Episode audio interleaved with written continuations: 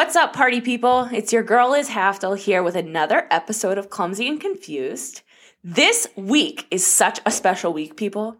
We have our first human guest on the show today. The beautiful and wonderful, my best friend in the whole entire world, Alicia Picard, is here to drop so much knowledge on us today. Say hello, Alicia. Hi. She's so apprehensive to be here. It's fine. She's great. She's doing great. She's got white wine. I have Guinness. We're supposed to be in Germany right now, but it's fine. Thanks, COVID. Thanks, COVID. All right.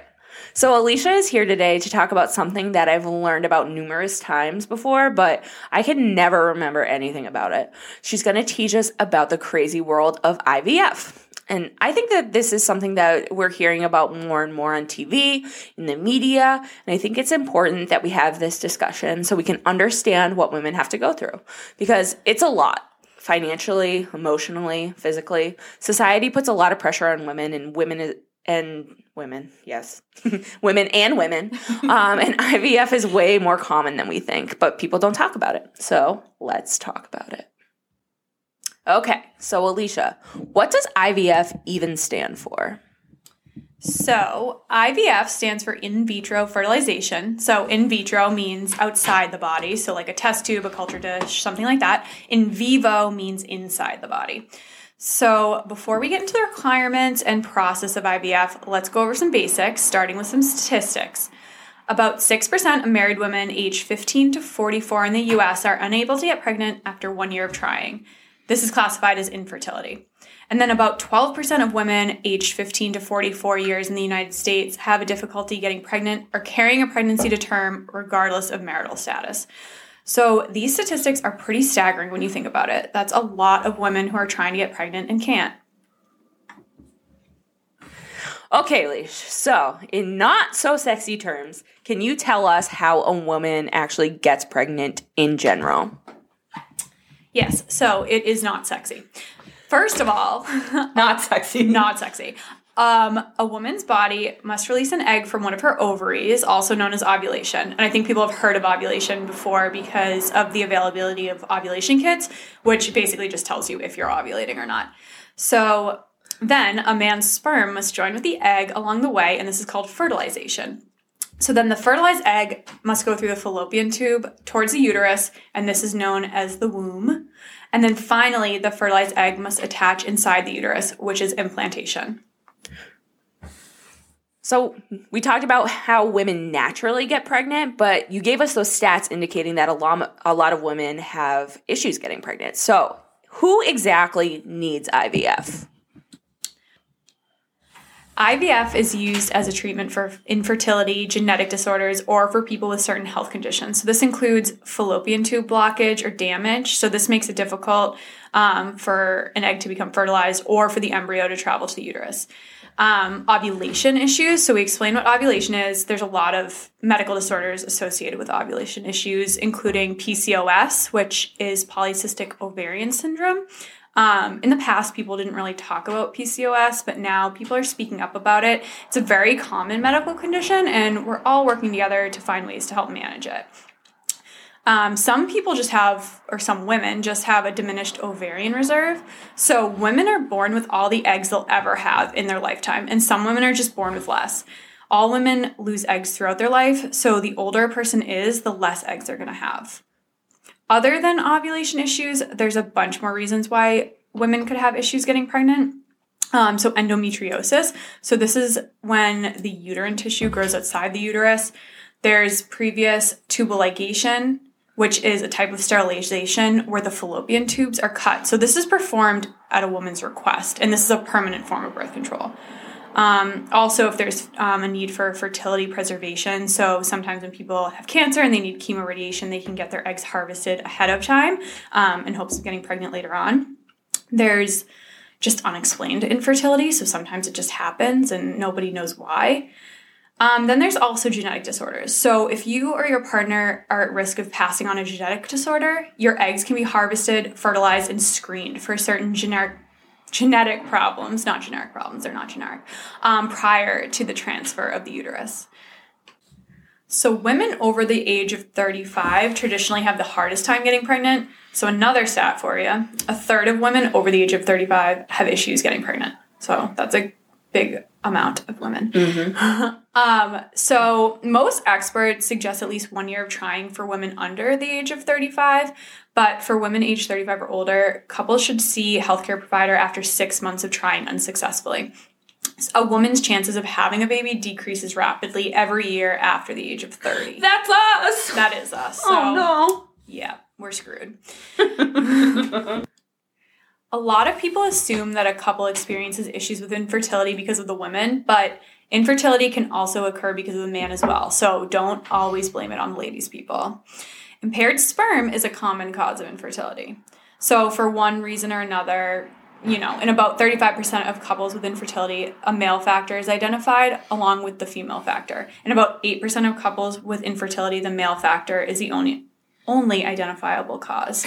So it's not just a lady problem. Let's think Monica and Chandler, right? Mm-hmm. What did so Monica had an inhospitable, inhospitable environment, environment. And, and Chandler's sperm were just poor swimmers. Yeah, you know what? It happens. So we can't always blame the lady. No, Chandler is equal. Chandler equal is equal. Yeah. Uh, so, Alicia, we talked about IVF, all this stuff. Can you tell us what the process of IVF is actually like if a woman has to undergo it? I would love to. So, the egg donor, which is often the woman who would carry the baby, it's given fertility drugs, including um, follicle stimulating hormone, so FSH. This tells the body to produce more than one egg per month, which is your normal. And this is called superovulation. So basically, the more eggs produced, the higher chance of a successful fertilization. Um, so to put this in Liz terms, because we love Liz terms. Oh, thanks, Liz. Yeah. Injections are given to help you produce more eggs. So then, about a day before the eggs are harvested from the donor, a hormone called human chorionic gonadotropin. Woo, girl. Yeah, HCG. It's given to the woman, and this helps eggs mature. And then mature eggs are collected from the ovaries using a process called follicular aspiration. Liz terms? A thin needle is inserted into the vagina, up into the ovaries, and then you suction the eggs out one at a time. Beautiful. Cute. So then, while the eggs are being removed, the sperm donor gives his sample. We're not going to talk about that. I think you know what we mean. And then the healthiest spermies are selected. After that, mom and dad go home. So then your eggs are fertilized by the sperm in the lab in a petri dish. And then the doctor might let this happen or they can inject the sperm directly into the egg. And then a fertilized egg, we call that an embryo. So when you hear embryo, it's not yet a baby, it's just a fertilized egg. So while mom and dad are at home, more hormones are given to the women, and this preps the uterine lining to receive the embryos. And this is gonadotropin releasing hormone, also GnRH is the abbreviation for that. So then, three to five days after fertilization, mom and dad go back to the doctor and then they place the embryos in the uterus using a catheter. And the goal is one or more embryos are implanted. And the embryos need to implant on their own. So, this is why IVF sometimes fails. This is just one cycle of IVF, and the process takes about three weeks in total. So, pregnancy isn't guaranteed. Many people have to go through three cycles of IVF. That's the average before they have a successful pregnancy.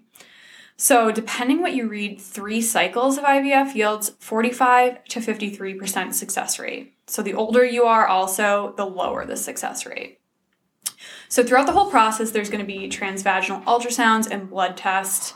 Um, there's a lot of testing, a lot of injections. You know, there's a lot going on health wise during all of this. Also, um, just as we said, a lot of the times the egg donor also carries the embryo, but that doesn't need to be the case. So the eggs and sperm may be from the woman and her male partner, or it can be from a known or anonymous donor, either one, or there can be a surrogate. So the egg donor can choose somebody else to carry the pregnancy to term. Mm-hmm. So if multiple eggs are implanted, there may be a pregnancy with more than one fetus. Um, and technically, your baby is considered considered an embryo up to eight weeks. Then we start calling it a fetus. If multiple embryos are given every round of IVF, that's why you can see multiple births happening in these women. That process, holy moly. I'm so glad that you explained it to us though, because I don't think that people understand the extremity of the situation and how crazy this process is. But um, Alicia, a couple more questions I have for you, please, if you don't mind. Um, so IVF, we're hearing about it everywhere. Like, why is it such a hot topic right now? Yeah, it really is. A lot of people are talking about it because women are starting to speak up about their issues with infertility. So it's not as much of a faux pas to discuss like intimate issues such as infertility anymore. And we're hearing about it a lot on the news and social media because a lot of women have to go through this complicated process, including a lot of celebrities. So they've kind of paved the, paved the way, honestly, um, in making these conversations more socially acceptable. Chrissy Teigen. Chrissy Teigen, kids are gorgeous. Um, also, women are having children later in life, and then the older you are, the harder it is to get pregnant naturally. So, more women are often undergoing this process in order to have children. Again, process so labor intensive. Is this why, you know, people are complaining about how much this costs? Yeah, so it is expensive. So IVF costs about twelve to twenty thousand per cycle, depending where you are in the country, and also depending on the demand in your area. So there are a lot of stages of preparation before this and after the actual procedure. There's a lot of injections, blood tests, ultrasound screening, things like that. Um, and unfortunately, it's often not covered by insurance. However, some companies are finally stepping up and offering to help their employees with these costs, as they should. So, some of these Cisco, Mass Mutual, Starbucks, Chobani, Apple, Facebook, Microsoft. So, a lot of the bigger companies are starting to step in and help pay for part of these costs. But if your employer doesn't offer this benefit currently, um, I found a website. It's called Resolve. They have a coverage at work program, and this is designed to empower employees to ask their employers for fertility coverage. So their resol- uh, their website it's resolve.org, and they have a bunch of amazing resources and additional information on the topic um, of infertility, IVF process. I think they talk about adoption and other health issues as well. So I highly recommend looking at this site if it's something that could benefit you and your family. It sounds like an awesome website. Okay, resolve.org. You got it. Got it. All right. So, everything we've learned from Alicia today, you know, we've learned that IVF is a very intense process. And I can see how and why women are so apprehensive to undergo this process and how emotionally and financially draining this can be for families. And I'm just thinking about like all of the hormones that these women have to take. Like, that causes so much of an emotional strain in itself. Mm-hmm. And then, you know, you're trying to have a baby and you know you're under so much pressure from your family, from your from society. You know, it just sounds like so so much, so much. Yeah, it, it definitely can be. But we have to think, you know, medicine's improving every day. More people are talking about their issues and speaking up. So we're going to definitely start seeing improvements in insurance coverage and hopefully improvements in the process itself make it a little easier on these women. Absolutely. I mean, I'm sure we're going to see big changes as time goes on. Medicine is improving every single day. We're lucky that we live in Boston and, you know, we have a lot of hub. these. Yeah, the hub, the healthcare hub, baby.